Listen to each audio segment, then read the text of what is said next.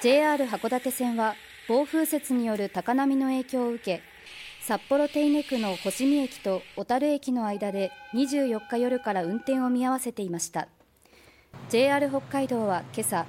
設備の点検などを行い安全が確認されたとして列車の運転を再開しました。朝調べてつながってるって 喜びました。早起きしなくて済んだんで、うんうん、明日は専門線で区間によって始発から夕方以降まで